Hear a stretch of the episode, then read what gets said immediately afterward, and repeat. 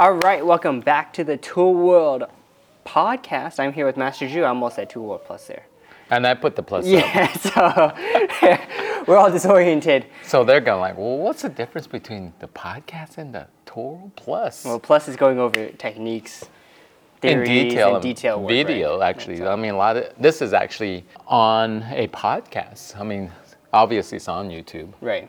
but it's also on a podcast, and so we get comments like, "Can you show us a video of that technique you're talking about?" And I was like, No, because the podcast is mostly The used podcast. for. We're trying to make you to think, right? to And so listen. listen and uh, give different opinions on it. So So if you want to look at what we're doing with our Tul World Plus, you tool, can go through. you can watch a video, and then you can see how we executing technique. Right. This week we're going to be talking a little bit about flexibility. That's a kind of a big topic here at our school as we're coming up to this next year. Is it?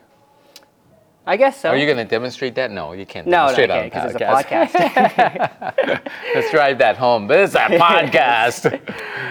I think just from a competition perspective, and this is why it kind of comes up a lot, even a self-defense perspective. If if you don't have those tools, kicking um, high kicks, you're not gonna you're not gonna make it far in a competition.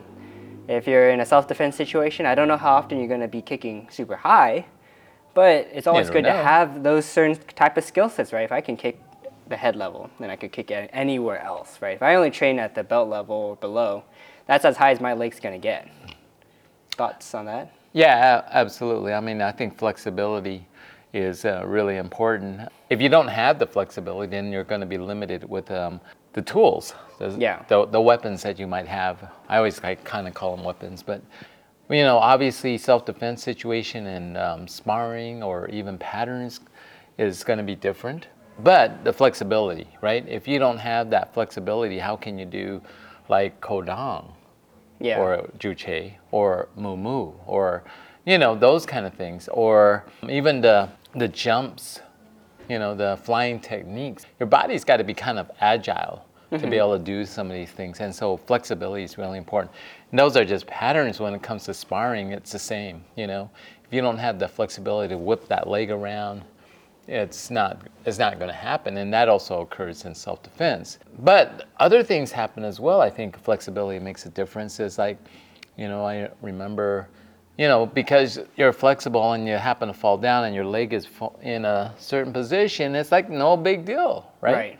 Right. but if you're not flexible you could maybe hurt yourself right, right. Right. Yeah, it's kind of funny. I was I saw this video the other day. It was this the- guy wrestling. He was Yeah. doing a wrestling match. In the full splits, the guy was like locking him down. He's he in the full splits, and, and then the guy was trying to take him down, but he was able to take his leg and bring it back into a pigeon pose, and then flipped it on him. and so, yeah, kind of like john claude van damme yeah, a little bit. it was a little high school wrestling match. So, So, yeah, yeah. flexibility Right. can help in all ways in all different situations, you know. Right. So yeah, I think it's important. So you have some thoughts on flexibility. Uh, what have you been thinking about recently? Um, kind of the way I used to do it. I mean, I think I think a lot of people would say, "Oh, I'm not flexible. I, I can't do it." And you know, it's that mindset. I think if you want, if you believe that, then yeah, you're not going to be able to do it.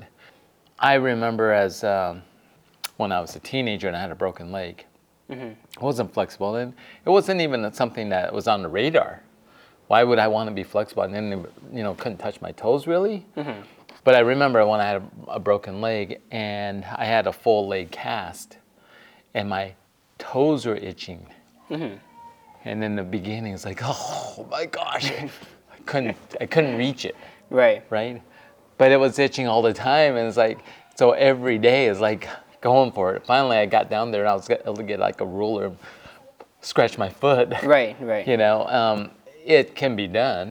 I think it can be done, and I think if you just keep trying and work on it, that it can be. And stretching is a little bit different than it, is today. And well, I, I shouldn't say for us anyway In our studio. in our studio because um, when I first started, our class was a little bit longer, and we did spend probably 20 to 30 minutes just on the stretching part of the class, and then we would do taekwondo.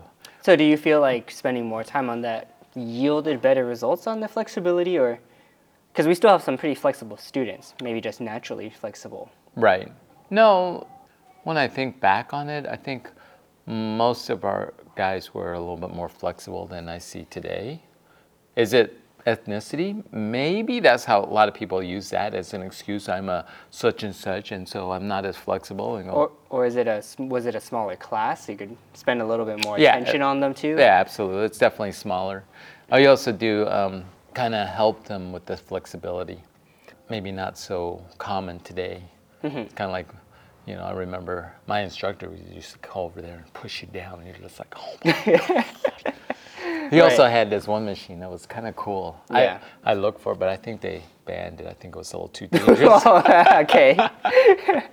it was like this like these little pads and you it was on those wheels and you kind of held on to something and then your legs would just you know and you couldn't really help but it Yeah. roll Oh, yeah. out and Right. you had these rails and you go oh my gosh and you try and hold it up there Well, you can do that now. You could get those. They have like the um, they have like pads, you know, where you Yeah. step on them, and that's kind of like that, but maybe not on wheels. right Okay. but you can't find it that machine I, was, I was looking for that It's- it's, and it was a cool machine because you could do front splits and side splits like some of these um, machines that you do have you can crank it you sit on it and crank it just opens it up Right. but you can't do the the, the splits as much. right. And um, so yeah, a little. I think it's just a little bit different. So if I'm somebody that's pretty unflexible, what's an average amount of time that you can become flexible? Let's say for like a competition standard, I'm trying to get it, like work on that side kick, but my side splits is awful. Yeah. You know, It what do you awful. think? And and um, I, I there's definitely different philosophies out there, right? I think that if you look at some maybe like some of the masters in Russia, they they, they do it in a month. That, that side splits. Yeah, and they're really pushing it down. So are they damaging any muscles? But they are kicking really high after that, and it's really nice. Yeah, so I've seen some of the videos, and uh, they're helping.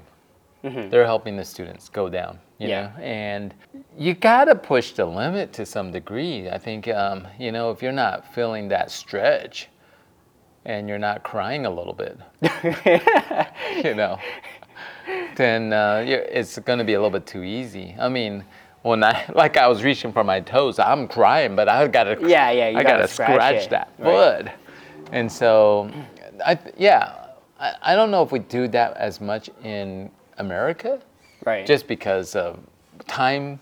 It could be, you know, liabilities or whatever it might be. Right. Because for sure you can. I remember we I had two students and they were, they had the full splits. And I says, okay, how'd you guys do that? Because they came actually, they had done martial arts somewhere else and they were pretty flexible. I said, oh, okay. Well, tell me, what did you do to get that flexible? I mean, they, literally, they could do the side splits, the front splits. It was like all the way down. Mm-hmm. And I was like, tell me.